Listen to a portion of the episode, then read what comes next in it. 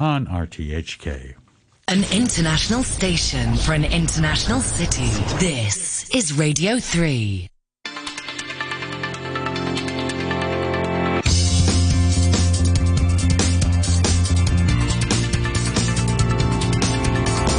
Money Talk. Good morning. It is 8.03 in Hong Kong, and I am Andrew Work, and this is the one and only Money Talk. Inflation numbers arrived in the United States, and they are ugly, with February inflation the highest in over 40 years. It isn't just gas at the pump, even if Biden is cleverly calling it the Putin price hike. The numbers are up across the board for consumer goods, food, and housing. JP Morgan and Goldman Sachs are leading investment banking out of Russia, and HSBC has announced it will wind down its Russian dealings. But Deutsche Bank has announced they will hold on, saying it is not, quote, practical to exit at this point. Canadian French fry titan McCain's is also suspending shipment to Russia and is pulling out of a half-built factory there. Burger King is also Canadian owned now and is suspending support to franchisees there. Russia is out, but Europe is in as Tesla gets some competition in Scandinavia. Chinese electric vehicle maker Xpeng is bringing its P5 sedan to northern climes. It will be a less sophisticated version with self-driving features and LiDAR stripped out. ByteDance Tower, the company's global HQ, uh, in Shanghai is under lockdown with COVID fears. Locking people in office towers for days is a thing in China. Apparently, uh, 16 Shanghai districts are currently under lockdown. Locally, Swire announced results and is back in the black after a loss-making 2020. Coca-Cola is up and Cathay Pacific is hurting less. And full props to landlord Hong Kong Land, who are waiving rents for tenants who are forced to close due to COVID outbreaks, and they are reducing rents for some of their F&B tenants. In completely different news, Lululemon founder Chip Wilson has committed $100 million to a new venture he is founding to deliver a cure for a rare form of muscular dystrophy. Why? He revealed this week that he has suffered from this disease and hid the fact for over 35 years. Part of the commitment is a $30 million prize for a cure. On today's Money Talk, we're joined by Martin Hennecke, Head of Asia Investment Advisory and Communications at St. James Place Wealth Management, and it's a double shot of Andrew, as Andrew Freris, Chief Strategist at the UCAP HK Asset Management, is on the show. Later, we'll check in with our Asian rival, Singapore. Geoff Howie, market strategist of Singapore Exchange, will give us a money talk style view from Singapore. So saddle up and get ready to ride. This is Money Talk. Money Talk on RTHK Radio 3. Hey, Money Talkers, it's time for your daily diet of market updates. Let's go. Americans were in the dumps yesterday with the Dow Jones dropping 150 points, the S&P shedding 0.4%, and NASDAQ dropping 0.8% with Apple and Meta, aka Facebook, leading the downward trend with Microsoft, Tesla, and Zoom joining the droopy dance. Silver linings, Amazon's big buyback we announced on the show yesterday saw them up 5% at the close of trading. Cloud computing specialist CrowdStrike was the star performer of the day, up 14% after beating earnings expectations. The TSX was also down a tiny bit, although commodity stocks finally showed their strength, blunting the downward pressure.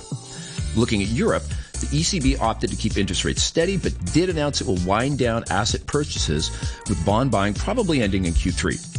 Auto stocks gave up some of the gains from Wednesday to help the Stoxx index to drop 1.8% yesterday. That cooled things off after a super hot Wednesday. We saw the FTSE drop 1.3%, the DAX and CAC were both down almost 3%, and the Italian FTSE was down more than 4%. Asia followed in the wake of Wednesday's good news, as the Nikkei picked up almost 4%, and the Chinese bourses were all up more than a percentage point. The Kospi was up 2.2% in hopes of market-friendly reforms coming from the new president's administration and oil prices dropping. You can hit the Money Talk archives for yesterday's View from Korea on why the new president may be good for the economy. He says he's a free market kind of guy. Time will tell. Oil continues to slide with Brent crude oil down to $109 and change. Natural gas picked up 2.4%, and there was more driver's delight as the RBOB dropped 4.2%. Metals continued to cease up and down. Up Tuesday, down Wednesday, and up again yesterday with gold a percentage up, silver up 2%, and copper up 1.6%. P&P, platinum and palladium were the losers yesterday, dropping 2% and 0.6% respectively. Uh, the U.S. 10-year Treasury bond yields, and everybody else's for that matter, are up on the 24-hour cycle. The U.S. dollar picked up against European counterparts, while the Canadian loonie gained some ground on the U.S. dollar. The scene was similar in Asia with the US dollar gaining against most Asian currencies, but with mighty Australia and New Zealand bucking the trend. Bitcoin gave up Wednesday's big gains to fall under $40,000. Ethereum was also down almost 3%, while Terra Luna continued its week-long rise up 1.7%. This puts it in the number six spot on the coin market cap, market cap leaderboard. Stablecoin Tether is number three on that ranking, right behind Bitcoin and Ethereum, although its trading volume is double that of Bitcoin. Uh, we're going to be looking at the markets around Asia a little bit later, but Hong Kong's Hang Seng Futures Index is showing danger signs red. So down 2%, so tread lightly out there. And those are your markets.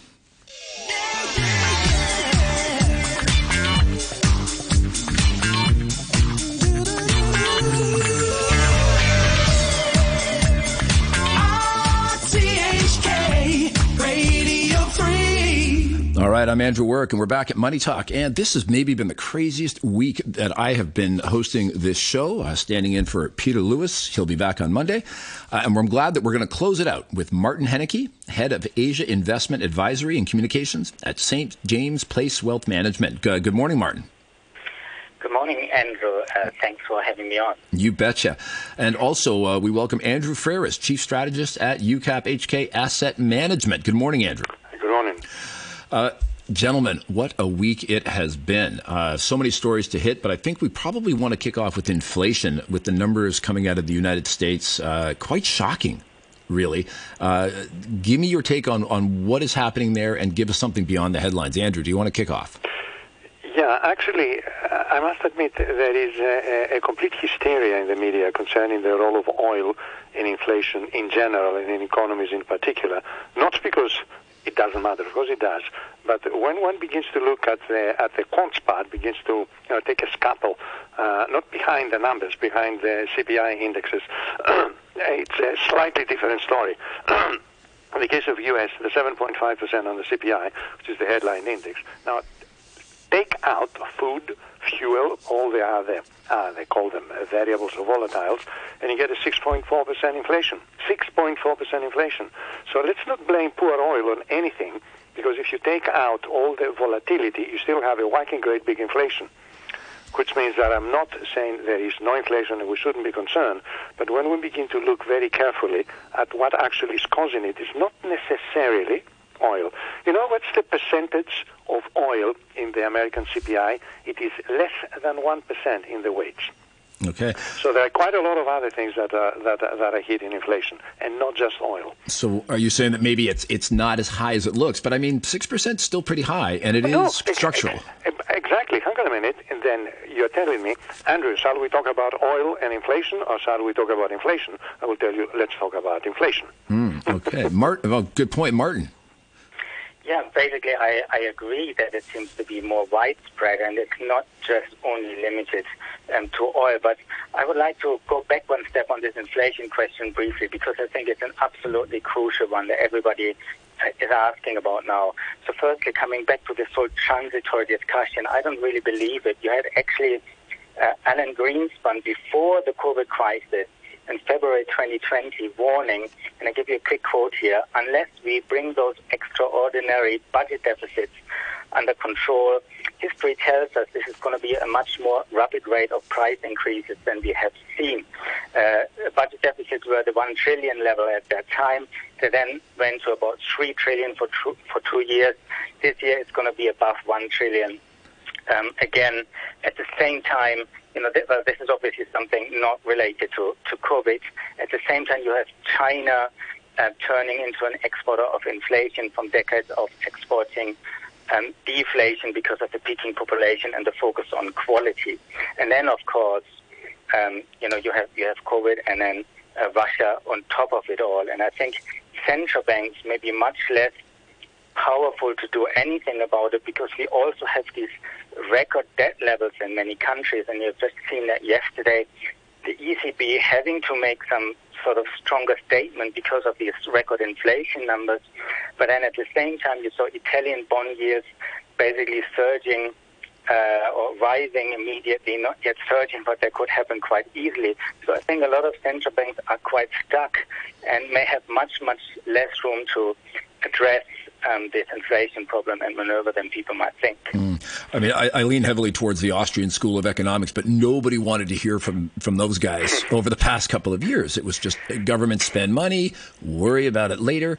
Uh, so you're saying maybe maybe the war, oil prices are camouflage for what is really happening, is, and is it this this government spending that's finally having its impact? May I interject here? Actually, sure. the discussion is so pathetically Eurocentric, less so with the European Union. Let's take the four biggest economies in the world. Okay, United States, inflation a major problem. European Union, inflation is a major problem. China, a major problem. You know what's the rate of inflation in China right now and going down? 0.9%. It's not even 1%. Let alone Japan okay, which let's say uh, is in, in position being the third or the fourth biggest inflation in the world, okay, and the rate of inflation in Japan is coming down at half a percent point. So, you know, the, the obsession that inflation is a global problem, okay, simply means inflation is a huge problem for the United States and uh, a growing problem for the European Union. But please, you know, include me out when you come to the other half of the world, which is Japan and China. Yeah, I mean, Andrew, uh, this this is starting to sound a little bit like 2008, where uh, I remember David O'Rear, who used to be here, the chief economist for the General Chamber before he left. He always called it the Atlantic financial crisis, not the global financial absolutely, crisis. Absolutely, absolutely. I mean, I'll, I'll, take that even further. Whenever I'm being asked about the Asian financial crisis back in the in the uh, uh it was late 1880s. Uh, okay, I say sorry, sorry, include me out. There was a global financial crisis, but there was no financial crisis in Asia except South Korea. Thank you. Oh, and Indonesia. Yeah. Mm, okay. Okay, sorry. And, and of course, during that time, Australia and Canada were, were riding high on a commodities boom. Yeah. So, I mean, are we, are we in for a replay of that? Well, um, um, it's not a matter of being a replay, neither a matter of being clever. But whenever I hear, you know, there is a global crisis, I say, sorry, it's an American crisis. And please don't automatically assume that because it happens in the States, it's bad for everybody else. Okay. Um, so where, where's the upside for China? Because people have been talking China down a little bit lately. Uh, where, where do you, it sounds like you think there might be some upside there the upside in China is the other huge lie of the century, and that is China is an export-driven economy. It ain't. It is an economy which is driven primarily by consumption and investment, and on average, okay, net export growth adds about 10 basis points for every 100 basis points of GDP growth in China. So in other words, China may very well bring the shutters down. Oh, GDP growth is not going to be at 6%. But China doesn't really, really hugely depend on exports for its GDP growth. And that is the important part. Also, people tend to immediately forget. They say, well, China is a major exporter. Sorry, China also is a major importer. This is always forgotten. Okay. Yeah, and uh, I mean, we talk about importing uh, energy in particular, but I mean, we don't really have a clear picture on how oil is going to impact on China's. Well, you know, there is a, a tiny inflation. little problem in China, and that is the components of the CPI. We have no idea in detail about the weights. Okay, for example, we don't know what's the real, real weight of uh, energy in the CPI of China. Bloomberg calculates it at 2.3%, and that is energy, not just oil. okay. okay? Martin, uh, so if we're, we're, from what I'm hearing from you guys, if, if Europe and the United States are, are, facing some headwinds now, should people be rebalancing their portfolios towards Asia, maybe? Well, I definitely think you know one should be globally diversified and, and definitely not overlook China. I agree that there's some you know figures in China that actually look um, you know better uh, than than in, in Europe and the US. Um, Andrew just mentioned the CPI is actually quite low. I mean, I still think that it's also increasingly it's going to be a challenge in China nonetheless, but it's slower. But it, like if you look at the PPI, the producer price index, which is the leading indicator, uh, it was reported yesterday in Italy. It was actually 41.86% jump. Partly that's related to energy, though. In China, again, much lower, but it was 8.8%. So I think, plus, you know, if you add the Russia challenges, so there, there's still this question mark on inflation there. But overall, um, the production picture in, in China is relatively strong. The, the trade picture in the first two months still is quite strong.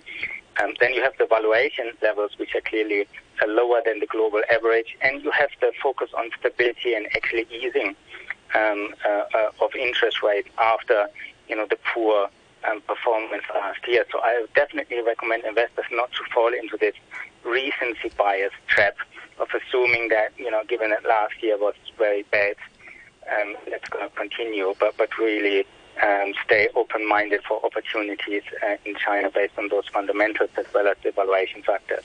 Okay, Andrew Freris, you're, you're the chief strategist over there. Where is your strategy uh, antenna pointing now? Well, actually, my strategy antenna has been pointing uh, uh, mostly in Asia, and uh, I, was uh, selectively bullish on South Korea because the Kospi was uh, doing relatively well. But the little jewel, okay, which again very quietly has been lost out, is Taiwan. Taiwan has got one of the lowest uh, negatives in Asia. Actually, just glancing through, uh, possibly it is the second lowest. In other words, it's not doing as badly as everybody else is doing. And of course, what is happening in Ukraine, and I have to be incredibly careful here, but very careful here, is, is, is quite bullish for the future of Taiwan because clearly China will have to reconsider its overall, possess, its overall position towards uh, Taiwan and, uh, uh, let's say, the strategic issues as where we're going in the future. In other words, it is a very, very tricky situation, and we have seen that uh, China has been backpedaling furiously of its support in uh, in Russia, even to the extent of offering its services as a, as a mediator. And all this, anything that potentially leaves pressure off Taiwan is always quite bullish going forward. Not that, Chai, not that the uh, Taiwanese stock market was hugely influenced by what was happening by the ups and downs in the relationship. Incidentally, if I was to take out all the dates and look only at the Taiwanese stock uh, exchange index, it would have been almost impossible to tell you, yes, there was a crisis here, yes, there were a lot of uh, violations of the airspace here, and so on. The markets tended, the market in Taiwan simply tended to ignore it. Mm. So I don't want to say what's happening in Ukraine is bullish for Taiwan because that's a very cruel thing to say at the time that people are dying. But the truth is, politically speaking, okay, uh, it is something that perhaps will recalibrate overall the position between uh, China and Taiwan. Okay, eyes on Taiwan. Martin, to close us out, have you got a, an, un, an overlooked gem uh, that we should be keeping yeah, an eye on? I just say maybe one, one general word of wisdom, perhaps, because many clients are asking what to make of all of this. I just have two words of advice. Number one, because there's so many uncertainties, I think it's safer to avoid leverage and be overly aggressive or overly um, focused on any one market or sector. So diversify and ideally avoid leverage to be on the safe side against the backdrop of these uncertainties. The second point is um, be conscious as well, though, that holding, say, everything in cash as a result of fear also has got massive risk nowadays because of these negative real interest rates. You know, 7.9 CPI in the U.S. and what's the rate on cash that you're getting. So there's really this uh, significant and rising risk of going backwards um, when when not holding any inflation-proof type of um, asset. So it's important to strike the balance um, between those two at those times. Okay, you talk about holding your cash. I guess if you're Putin, you got to think about where you keep your cash because uh, that's turned into a big problem for him. But fortunately, fewer problems for people listening to Money Talk as we got great guests on today giving us their wisdom. Thank you to Martin Hennecke, Head of Asia Investment Advisory and Communications at St. James Place Wealth Management, and Andrew Freris, Chief Strategist at UCAP HK Asset Management. Thank you, gentlemen. This is Money Talk.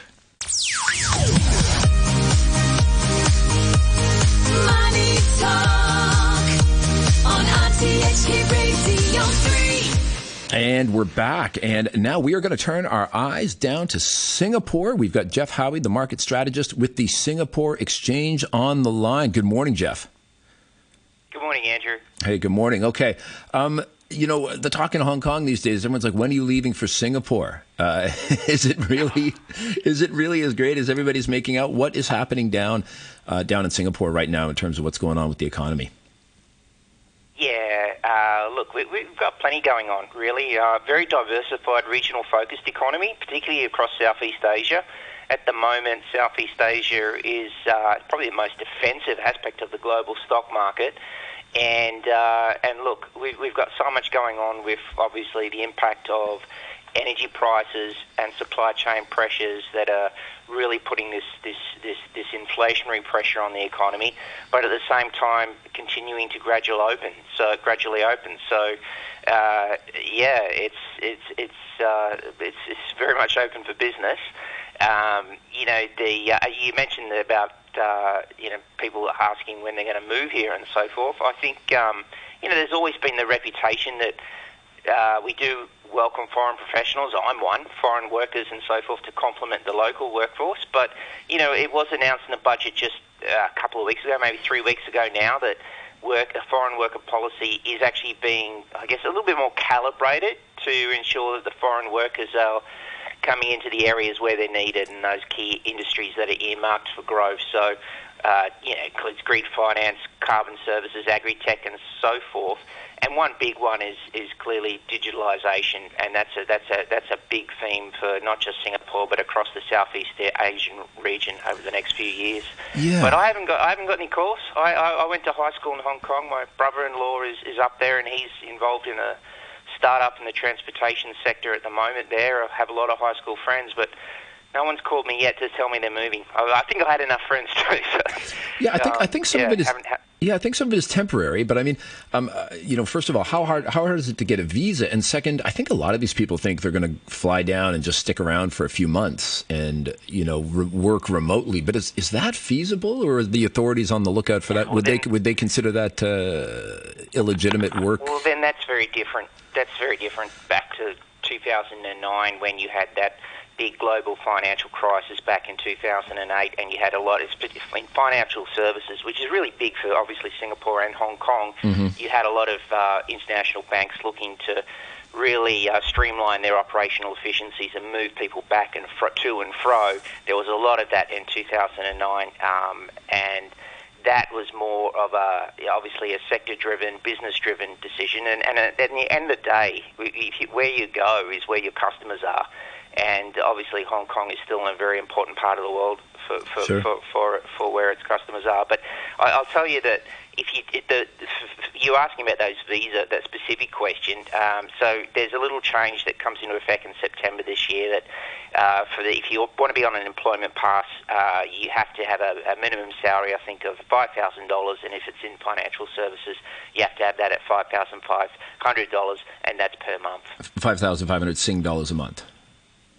Yeah, if, Okay. you, if you're in financial services, uh, if you're in Oh, media, just- like I know you are, Yeah. it's, it's, Sure. it's, it's, it'll be five thousand. Yeah. Uh, okay, got it. So so you can kind of rock up and uh, they'll pretend you're a tourist and say, well, you know, they'll be like, you, you know what I mean? This, if, if you're just going to work, you know, if your clients aren't necessarily there, you don't really have any business in Singapore. You just want to hang out there while you're working remotely. You can kind of make it work. Airbnb. Mate, we've, we've, we've all, all the big, all the big uh, Hong Kong restaurants, we, all the chains, we've got some here as well.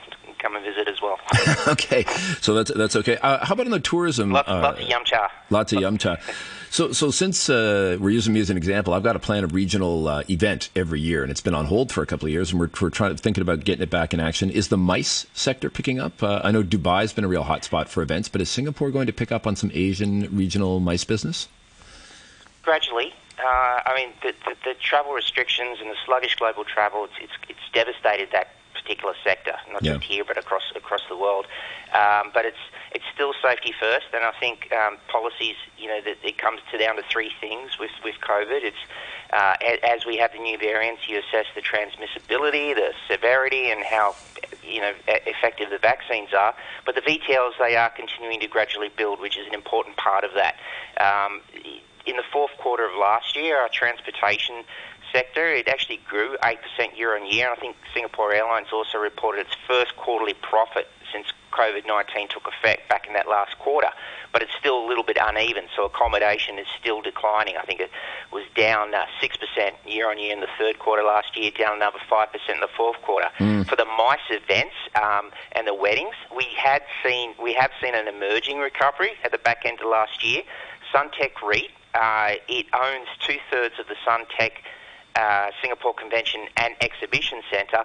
That has some 42,000 square metres of my space, and it noted uh, only a few weeks ago that the recovery of the convention business it's going to it will continue, but there's still that weak international business leisure travel. Um, so for for its income at the moment. much of it is coming from the domestic market. That's been the key revenue driver for um, until we have the further easing on the big, large-scale corporate events. But I can tell you too, of all the 150 REITs listed across Asia Pacific that do have a market value of half a billion US dollars, Suntec REIT has actually been the, the strongest performer. So I think the, the bigger overarching driver, Andrew, is, is really that number of cases um, and why it's uh, globally it's less than uh, half of where it was at the end of January. It has, of course, ticked up in recent days, not just in Hong Kong with Wave 5, which we're all watching, but also across the world from UK to Germany to New Zealand and so forth. So, so that's, I think that's the bigger overarching indicator that we're watching at the moment. Okay, uh, I'm going to use your, your mention of the Suntec REIT to pivot uh, a little bit there. Uh, you know, Singapore is the REIT king of Asia. What, what is happening in the REIT sector right now? How are those performing? It's, it, it has it has been performing uh, not so well in the beginning of the year because of the the uh, really the cause and the effect of the current wave of inflation. So, what's driven the inflation is the higher energy prices, and of course the um, the supply chain pressures. And as an effect of that, the outlook for uh, U.S. interest rates and higher borrowing costs have weighed REITs globally. So um, you really REITs uh, and technology stocks because of the cause, one of the cause of inflation and the supply chain pressures had actually been um, the weaker sectors up until the Ukraine crisis, and then airline stocks have kind of taken over as the as the more heavier hit.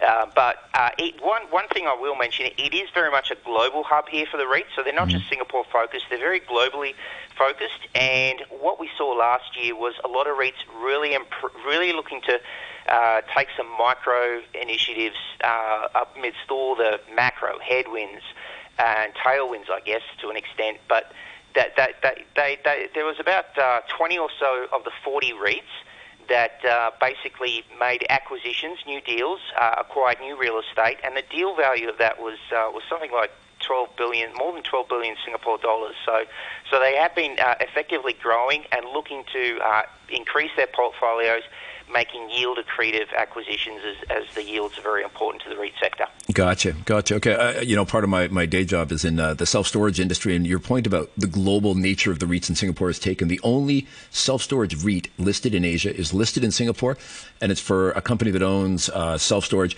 in Connecticut in the United States. Go figure. So there you go. Hey, Geoff Howie, uh, market strategist at the Singapore Exchange. I really want to thank you for coming on the show today and uh, telling us what's going on in Singapore. Thanks again. Absolutely. You're listening to Money Talk on RTHK Radio 3.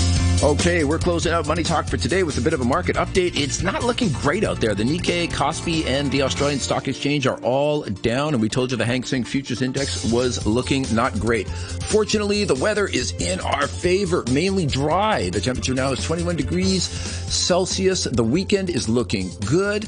Uh, maximum temperature today, 26 degrees, and as I said, current temperature is 21 degrees Celsius. It is 75%. Stay tuned after the news for our COVID update with Janice Wong, who will at nine o'clock, and then we'll have back chat talking about the COVID plague in nursing homes with the roguishly handsome, straight-jawed, steely, blue-eyed Andrew Work. It's radio, so I can look like whatever I want, and that is Money Talk. The time is 8:31, and now the news with Andrew Chorowski. Health officials say people should not let their guard down despite recent signs of a plateauing in the number of new COVID cases. The authorities reported 31,000 COVID infections yesterday, comprising 24,000 confirmed using PCR tests and 7,000 from self reported rapid tests. A further 281 deaths were recorded. Dr. Albert Au is from the Center for Health Protection. Probably we have already reached the peak, but we still need to observe and we advise the citizens and all the general public to remain vigilant because uh, the number of cases still remain at a quite high level, although the trend is has stabilized with a plateau. And we hope that with further uh, enhancement of the testing as well as the social distancing measures, we can further cut the transmission chain in the community and we hope that there will be a decrease in the near future. Overseas, charities are warning of appalling conditions in the Ukrainian city of Mariupol, which is besieged by Russian troops. The International Red Cross says many people have run out of food and water and freezing temperatures, with some residents resorting to fighting each other for supplies. Yaroslav Zhelezniak is a Ukrainian MP. He said the number of civilians killed in Mariupol had risen to 1,300. The figure hasn't been independently verified. Mr. Zhelezniak painted a grim picture of the conditions in the city. Uh, Mariupol it is one of the biggest city in Ukraine. There is a lot of industrial plants. There is a port, railway infrastructure. It's very important for them to be uh, to occupy it. Mariupol is a very nice city. Now my city has been for two weeks destroyed. Yesterday and today there was massive graves in 2022. 40 people have been burned without any names, without any monuments. And that's why I don't understand the position of the NATO and the Western country. If you are for democratic principles and democratic aims, why, why you not sh- should close our sky? European Union leaders are meeting just outside Paris to discuss introducing tougher sanctions on Russia. They're addressing further ways of stopping the EU's reliance on Russian food and energy supplies, as well as boosting defense capabilities. The French President Emmanuel Macron said the ceasefire wasn't yet in sight. The facts are the following Russia decided to launch a war, Russia is bombing Ukraine, Russia is bombing even civilians, and in parallel you have a negotiations, but this negotiations is not ready to be concluded. So I don't see the ceasefire realistic in the coming hours, to be honest with you. The German Chancellor Olaf Scholz said the EU still needed to do everything possible to convince the Kremlin to end the war. That's the news from RTHK.